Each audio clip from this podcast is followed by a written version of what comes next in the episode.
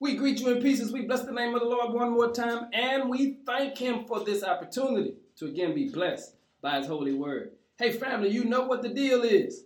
Make sure you share this message with at least five people. Our word for the day is announce it. If you ever want to give yourself power, if you ever want to strengthen your work, your walk, and your resolve, here's what you need to do learn how to announce it.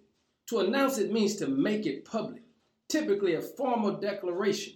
And I'm saying to you today, announce the fact that you know God is able. Here is my word for the day undefeatable.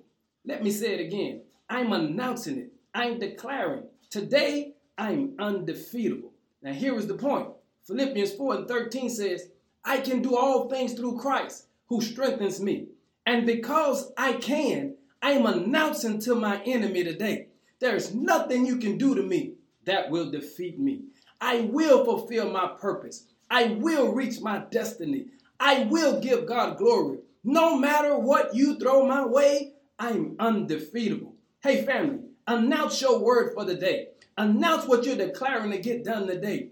Post it, tweet it, text me. Let the world know that you are making a public declaration that you can do all things through Christ who strengthens you. And no weapon formed against you shall prosper because you've got God on your side. Here's what I'm saying be bold today, make a declaration and announce it. Here's what I'm telling the world I'm undefeatable today. God will get the glory because He's made me, He's empowered me to be undefeatable. Hey, family, announce it today and give God some glory. In Jesus' name, amen.